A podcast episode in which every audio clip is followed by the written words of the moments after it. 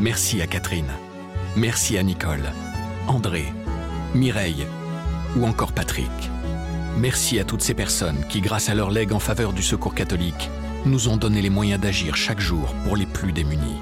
Sur la terre comme au ciel, continuez vous aussi le combat pour la fraternité en faisant à votre tour un leg au secours catholique.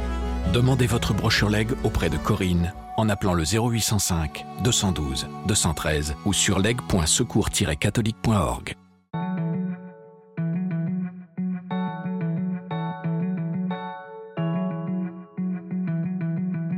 Les drames que nous voyons sur nos écrans, qui nous touchent parfois euh, moins que plus, peuvent, euh, dans la plus totale immédiateté, vous tomber dessus. Sa commune s'est retrouvée au cœur d'une tragédie. Hubert Vulfranc a été pendant 14 ans maire de Saint-Étienne-du-Rouvray, en Normandie. C'est dans cette ville que le père Jacques Hamel avait été assassiné, le 26 juillet 2016. Une attaque alors menée par deux hommes se réclamant de Daesh. Hubert Vulfranc, membre du Parti communiste français, est aujourd'hui député. Il nous raconte comment ses convictions ont été bousculées par l'assassinat du père Hamel. Je m'appelle Malo Tresca. Je suis journaliste à la Croix et j'ai rencontré cet ancien maire. Dans ce podcast, des personnalités de tous horizons nous éclairent sur les relations entre la politique et les religions à partir de leur expérience sur le terrain. Vous écoutez la deuxième saison de Place des religions.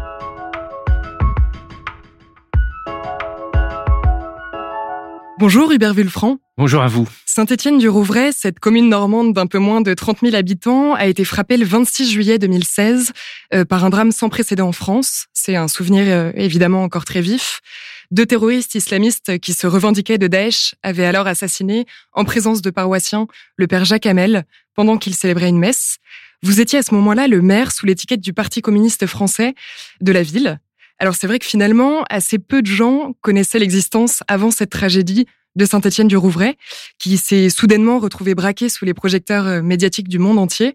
Est-ce que vous pouviez vous attendre à ce qu'un tel événement vienne troubler le calme, la quiétude de votre commune à la vie euh, plutôt paisible jusqu'ici? Bien sûr que non. Euh, j'ai eu l'habitude de dire depuis lors et dès le lendemain même du drame que euh, eh bien c'était euh, la situation internationale qui euh, nous était tombée au pied de nos trottoirs, au détour de nos rues, de manière abrupte. Donc effectivement, c'était absolument pour nous insensé. Comment avez-vous vous-même appris qu'une prise d'otage était en train de se jouer à moins de deux kilomètres de votre mairie?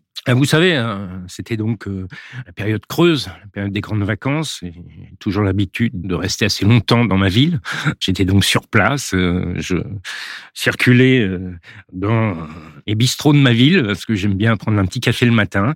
Et en revenant à mon domicile, bah, j'ai vu autour de l'église ce déploiement des forces de l'ordre.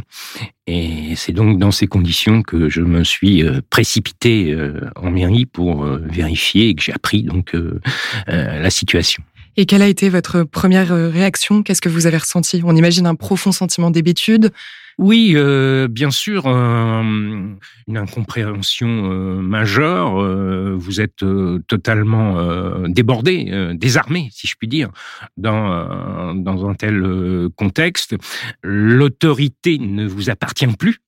Par conséquent, il a fallu quelque temps jusqu'à à l'annonce euh, définitive du dénouement tragique et, notamment jusqu'à l'arrivée du chef de l'État pour euh, reprendre, euh, je dirais, un tant soit peu pied dans la réalité. Vous-même, vous connaissiez personnellement le père Jacques oui, oui, oui, je le, je le connaissais euh, d'abord parce que euh, il déployait une activité à caractère euh, social et religieux en face même de la mairie, donc on se croisait assez souvent, des activités paroissiales en direction des, enfants. C'était aussi un citoyen qui venait régulièrement en ville, eh bien faire ses petites courses, qui se déplaçait à pied, donc c'était une silhouette, si je puis dire, discrète mais très présente Et puis, il, opérait son devoir de citoyen à chaque vote, etc. Donc voilà, oui, c'était, euh, on connaissait Jacques Hamel euh, comme un citoyen à part entière et comme il était, c'est-à-dire un homme d'une extrême euh, discrétion. Et mais en même temps, dont on savait qu'il était particulièrement apprécié par les paroissiens, l'ensemble des Stéphanais.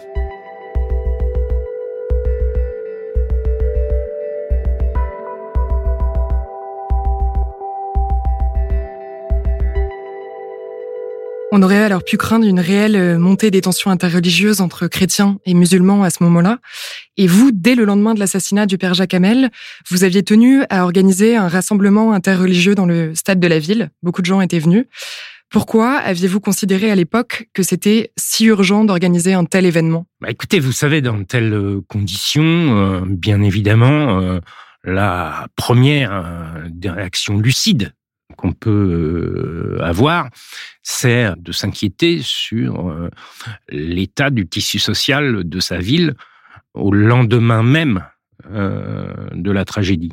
Il nous est apparu très vite qu'il était crucial de réunir les conditions de ce rassemblement républicain qui devait signifier, d'un point de vue massif, notre volonté farouche euh, que cette tragédie ne brise pas le lien et les liens tissés depuis euh, de nombreuses années dans, notre ville.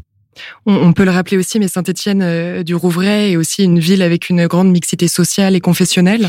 Oui, c'est nous avons bien évidemment sur Saint-Étienne du Rouvray une population très mêlée. nous avons eu des émigrations en provenance des pays du sud de l'Europe, euh, dont la culture euh, catholique est, forte et qui, euh, pour partie et pour bonne partie, assure aujourd'hui les rangs, si je puis dire, hein, de, de, de, la communauté paroissiale catholique. Puis, à partir des années 70, eh bien, une émigration d'Afrique du Nord, déployant sa, sa religion musulmane et et, tout cela euh, est une réalité qui euh, a été travaillée depuis euh, des années et des années, sans que les problématiques se déploient de manière majeure grâce à un travail social, un travail d'écoute important. Donc l'enjeu, il était là. Et même dans ces circonstances si dramatiques, est-ce que vous vous sentiez dans votre rôle en tant que maire en organisant un tel rassemblement interreligieux? Totalement.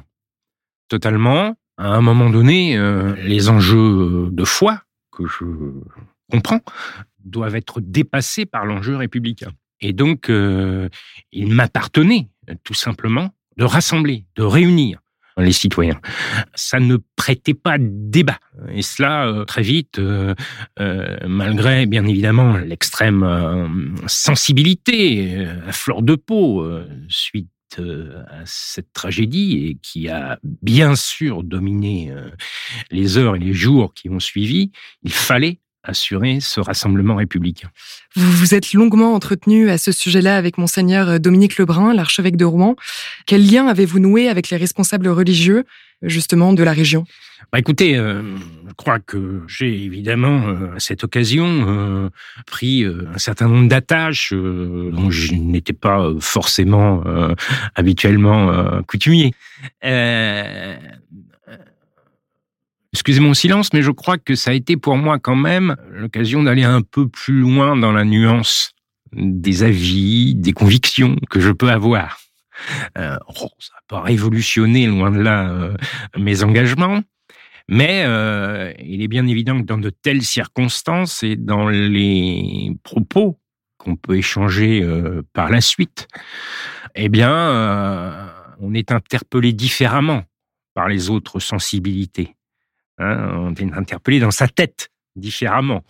Et je dois dire que il y a aussi des sensibilités, des points de vue qu'on ne reçoit pas forcément de la même façon après qu'avant. Voilà, ça vous fait réfléchir, ce qui est euh, la moindre des choses face à une telle euh, situation. Cela va bien sûr vous rappeler des souvenirs, mais on va tout de suite euh, réécouter un court extrait de l'allocution présidentielle qu'avait à l'époque donné François Hollande le soir du drame. Les catholiques de France et du monde sont meurtris.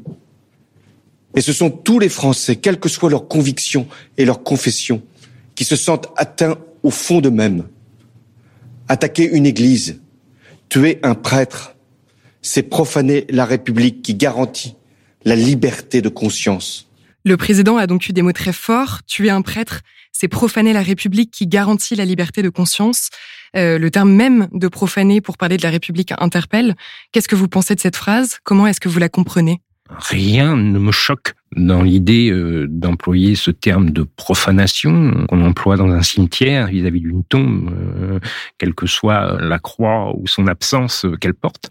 C'était un acte attentatoire à la République, ressenti comme tel par le pays. Il était donc tout à fait légitime que le chef de l'État, dans un contexte, vous l'avez rappelé, où non seulement au cœur de la ville où j'étais, mais dans tout le pays, à l'échelle même internationale, les retombées de cette tragédie pouvaient être euh, catastrophiques.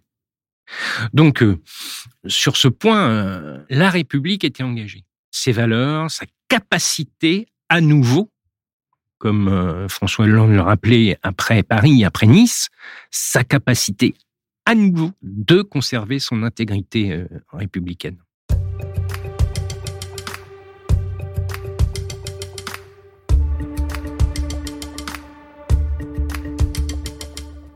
Ça pourrait paraître étonnant pour certains d'entendre un élu euh, communiste parler comme vous le faites de ces croisements entre convictions euh, politiques et religieuses. Est-ce qu'on vous a déjà interpellé là-dessus et comment est-ce que vous répondez à ces interrogations? Personne m'a interpellé directement euh, de la façon dont vous le faites. Mais voilà, je me considère peut-être à tort comme un humaniste. Tout du moins, j'essaye de me situer autour de ces valeurs. Donc, euh, je dirais que pour ma part, euh, il y a là euh, un exercice terrible, mais un exercice de dépassement aussi, pour tout un chacun. Et donc pour moi-même, par rapport à mes convictions politiques que vous avez rappelées. Un exercice de dépassement. Et cet exercice de dépassement, je ne l'ai pas fait seul, nous l'avons fait, je dirais, en, communauté populaire, nous l'avons fait, j'oserais même le terme, en communion avec euh, des hommes et des femmes euh, croyants de différentes euh, religions. Donc voilà, c'est peut-être ce qu'il y a de plus étonnant, cet exercice de dépassement qui, me semble-t-il, a été effectivement salué. Vous disiez justement que ce drame avait aussi ébranlé vos convictions humanistes, enfin, les avait renforcées en un certain sens. Dans quel sens? Quand on fait de la politique, c'est rude. On manie parfois des concepts euh, soi-même assez rudement. on rudoie euh, l'un et l'autre euh, au titre de nos convictions parce que les siennes sont différentes, voire profondément différentes. Et ces séquences particulièrement douloureuses et qui vous mettent face à d'autres dans un exercice très extrême, eh bien, vous amènent Essayez tout simplement de réfléchir à ce que vous dites parfois et à ce que vous défendez parfois. C'est pas une question de remise en cause. Euh, c'est une question de meilleure écoute et de meilleure compréhension de l'autre. Et en cela, on rejoint aussi, euh, me semble-t-il, une pratique humaniste du monde, une pratique humaniste du rapport au monde. Euh, ça vous fait un petit peu vieillir. aussi, euh, mais dans le bon sens euh, du terme. Quel était votre rapport à la religion avant ce drame? Est-ce que vous-même, vous aviez grandi dans une famille euh, croyante? Non, non, non, je suis athée, je n'ai pas vécu dans une famille croyante, donc avec, pas de raison de le cacher, avec un certain anticléricalisme, une approche abrupte du fait religieux. Matinée tout de même, d'un intérêt que j'ai toujours eu pour la préhistoire et de ses interrogations majeures sur euh, le croire dès euh, l'origine euh, de l'humanité, dès le paléolithique. Donc, euh, excusez-moi de faire ce détour, mais, mais, mais, mais on l'appelle comme on veut, le fait religieux, la croyance, etc. Mais, mais voilà, il se révèle constitutif de l'humain et de l'humain social. Donc vous le recroisez dans de telles circonstances, évidemment dans, dans de toute autre condition. C'est en cela que je dis que ça vous amène à vous interroger plus avant. En gros, d'être moins sectaire, si vous voulez que je le dise.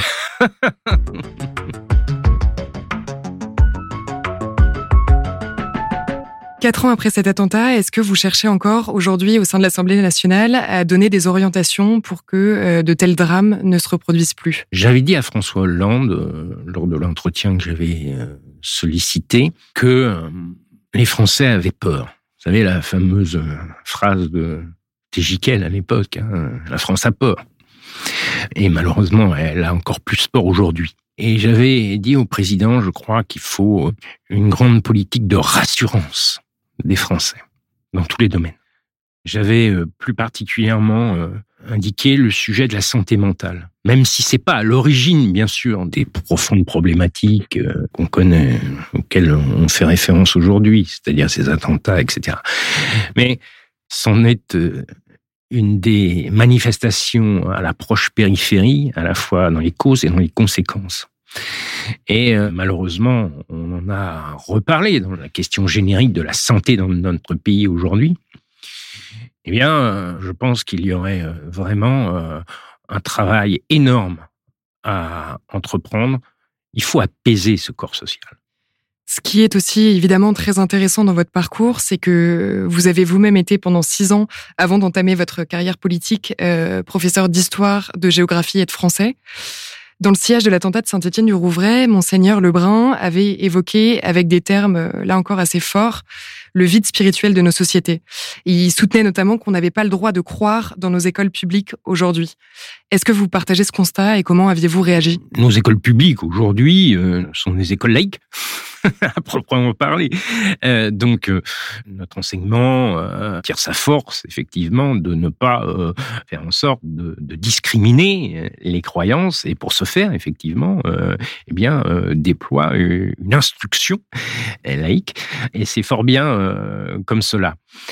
après, après, comme j'y faisais référence tout à l'heure, l'histoire est faite de l'éruption de la religion dans le champ social moi je considère que c'est euh, décisif d'apprendre l'histoire des religions.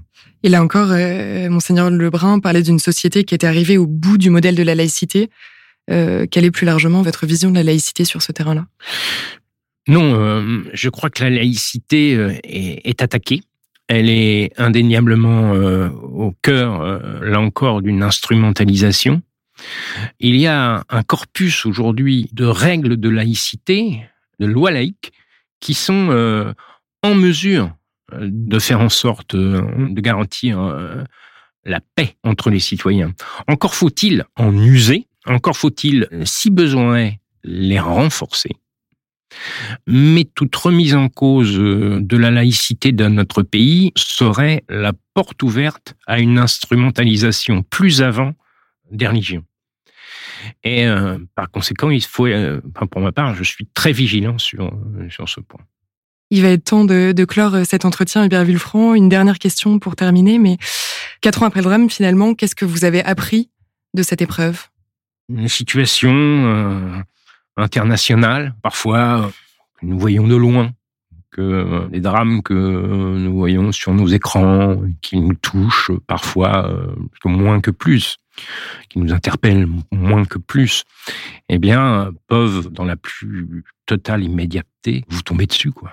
Et interpeller le local, jusqu'à l'horreur d'abord, et puis euh, ensuite jusqu'à, si ce n'est la remise en cause, je vous l'ai dit, mais euh, la conviction que ben, on doit être euh, ouvert, attentif aux autres convictions, aux autres engagements. Et déjà, si ça j'en ai un petit peu, j'en ai un petit peu euh, appris de ce point de vue-là. Bon bah voilà.